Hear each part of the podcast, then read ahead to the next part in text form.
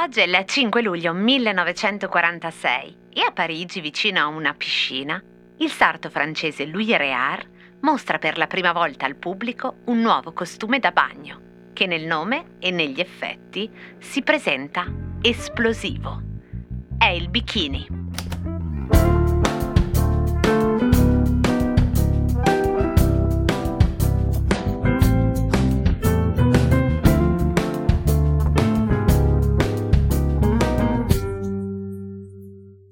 Cosa c'entra il bikini con il burkini? Come i Bermuda da uomo prendono il nome dall'arcipelago britannico delle Bermude, così anche il bikini deriva il suo nome da un luogo, l'atollo di Bikini, nelle isole Marshall, dove erano state testate due bombe all'idrogeno solo pochi giorni prima della presentazione di questo nuovo costume da bagno. Kelly Killoren, nel libro The Bikini Book, scrisse che in quegli anni le donne attraenti venivano soprannominate bombe e atomico era l'aggettivo più gettonato per descrivere qualcosa di positivamente dirompente. Il campo semantico, insomma, era sembrato perfetto per annunciare una trovata che in effetti avrebbe fatto un sacco di clamore. All'inizio addirittura così tanto che si fece fatica a trovare delle modelle che si prestassero a indossarlo e si dovette ricorrere alla spogliarellista Michelle Bernardini. Sempre a luglio, sempre in Francia e sempre con problemi a trovare una modella disponibile a posare con quel capo, ma nel 1964 viene invece fatta risalire l'ideazione di un altro costume da bagno, questo ancora più esplosivo di prima, ma si vede che avevano finito i nomi e con la guerra fredda non sembrava più una buona idea far riferimento all'atomica e lo chiamarono letteralmente per quello che gli mancava, cioè senza sopra, topless.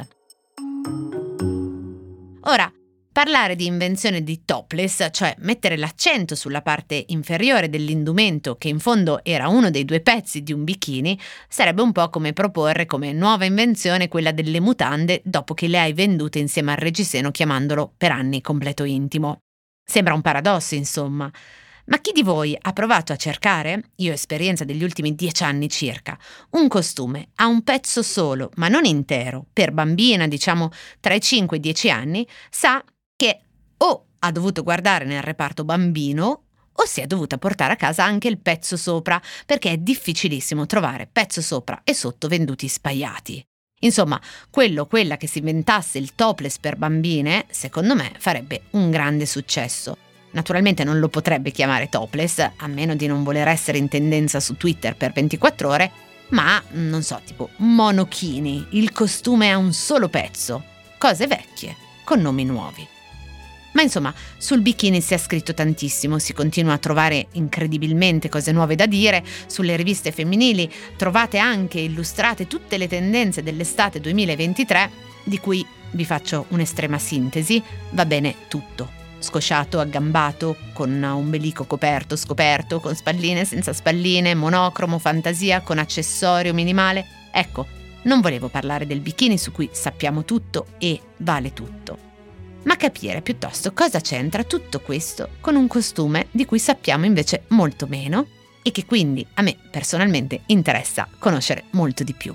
E perciò l'ho chiesto a Aya Mohamed, 26 anni, italo-egiziana, fashion creative e attivista sociale che indossa il burkini e che nel Cosa c'entra di oggi è ospite per raccontarci come. Buongiorno e grazie a tutte le ascoltatrici e gli ascoltatori che ci stanno seguendo oggi. Eh, grazie mille Chiara per avermi invitata e mm, iniziamo subito a parlare di cosa c'entra il burkini con il bikini. Mi piace molto questa domanda. Allora, eh, la parola burkini eh, è l'unione di due parole, burka e bikini, però bisogna spiegare innanzitutto cos'è da dove nasce.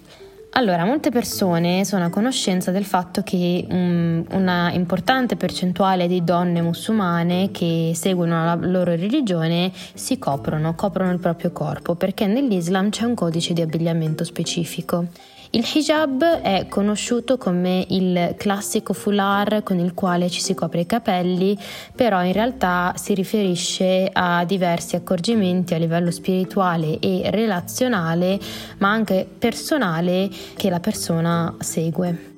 A me piace pensare che il velo eh, non segue gli standard di bellezza che la società ci impone, ma in un certo senso si ribella a questi creandone dei nuovi, dei nuovi concetti di bellezza in cui il corpo viene messo al secondo posto. A discapito di ciò che si può pensare delle donne musulmane, sono donne normalissime, eh, siamo mh, mm, come tutte le altre, con la nostra voce, le nostre passioni, sogni, carriere, vite, amiamo divertirci, andiamo, amiamo anche andare in spiaggia, in piscina e nuotare. So che può sembrare strano. Per questo in realtà nasce il burkini o come viene chiamato in inglese il modest swimwear. Eh, swimwear sarebbe abbigliamento da nuoto e modest relativo al modest fashion, così per dire. Che in realtà altro non è che una sorta di tuta da sub veramente. Eh, infatti il materiale è realizzato completamente con lo stesso materiale eh, dei costumi da bagno uh, forse un pochino più resistente rispetto ai tipici bikini e più simile magari una via di mezzo verso la tuta da sub, super traspirante, igienico, tutto quello che volete insomma. E le donne, non sono solo le donne musulmane ad usarlo, ma ci sono delle forme di burkini, eh, ovviamente con un nome diverso, che usano anche le donne ebree oppure le donne cristiane eh, molto conservatrici infatti non è solo per noi. E in realtà cercando su Google la parola burkini si possono trovare tantissime varietà e colori diversi, eh, dal modello di Nike ad Adidas, addirittura si possono acquistare dalla Decathlon e su Shein, credeteci o meno. Qualche anno fa però non era così facile trovarli in giro, eh, ma con la popolarità del modest fashion negli ultimi anni e eh, anche dei valori dell'inclusività e della diversità nel mondo della moda, si è riuscito ad ottenere questi traguardi enormi. Io personalmente uso un brand che è stato creato da donne musulmane in America e si chiama Lira Swims e l'anno scorso un'influencer egiziana um, per lo più non velata, pensate un po', ha, lasciato, ha lanciato la sua eh, linea di burkini eh, in Egitto ma che vende internazionalmente, quindi in tutto il mondo, che si chiama Hadia, Hadia Galeb e onestamente io non vedo l'ora di provarlo Tuttavia però c'è ancora eh, un grandissimo tabù a riguardo. Infatti la Francia ha vietato l'utilizzo del burkini in, in mm, tantissimi luoghi pubblici, quasi la maggior parte. In Italia ehm, spesso ancora eh, se lo indossi in spiaggia o in piscina si ricevono delle occhiatacce ed è una cosa che mette molto a disagio e pensate un po' che in realtà um, in alcuni paesi di religione islamica come l'Egitto e il Marocco, alcuni resort eh, dove la maggioranza degli ospiti sono occidentali, viene vietato il burkini per non mettere a disagio gli ospiti europei. Questa cosa è molto grave e tutte queste sono forme di islamofobia e sfortunatamente a subirle sono sempre e solo le donne. Ecco, grazie di cuore Aya Mohammed anche per questa riflessione finale, cioè quella relativa alla discriminazione sul corpo delle donne, sulla loro vita, il loro divertimento, la loro idea di bellezza, no? Come diceva Aya Mohammed, quando scelgono di coprirsi. Strano, eh, per una puntata che cosa c'entrava la questione del burkini partendo da quella del bikini.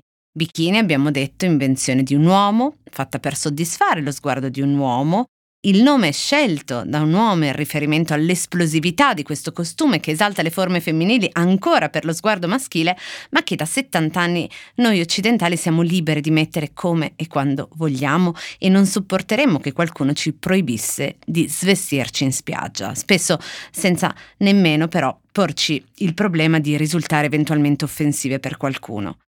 E quindi perché dovremmo impedire ad altre donne invece la scelta di coprirsi? E veniamo all'attualità, perché di ieri la notizia che una europarlamentare della Lega, Isabella Taviglieri, ha chiesto ai gestori di una piscina di Limbiate a Monza Brianza di annullare una festa privata nella loro piscina organizzata da donne musulmane, che si sarebbe dovuta tenere sabato 8 luglio.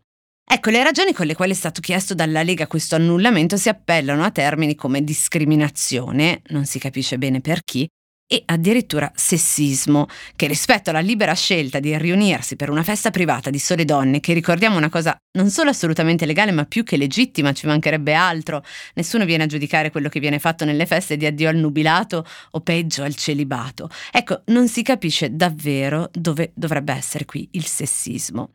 Ma ancora di più farei notare una cosa. Avevo chiesto per questa puntata un intervento a Nadisha Uyangoda, attivista italiana nera, 28 anni, che è arrivata dallo Sri Lanka quando ne aveva 6. Lei mi ha fatto il nome di Aya Mohammed, perché oltre a occuparsi di moda mi ha detto Aya indossa il burkini. Ecco, Chissà se l'europarlamentare della Lega i gestori della piscina che hanno vietato questo evento si sono fatti a loro volta lo scrupolo di chiedere cose che non sanno a qualcuno che le sa.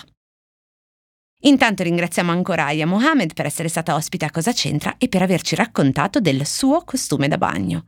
Noi ci sentiamo domani con alcune cose sui libri finalisti del premio Strega.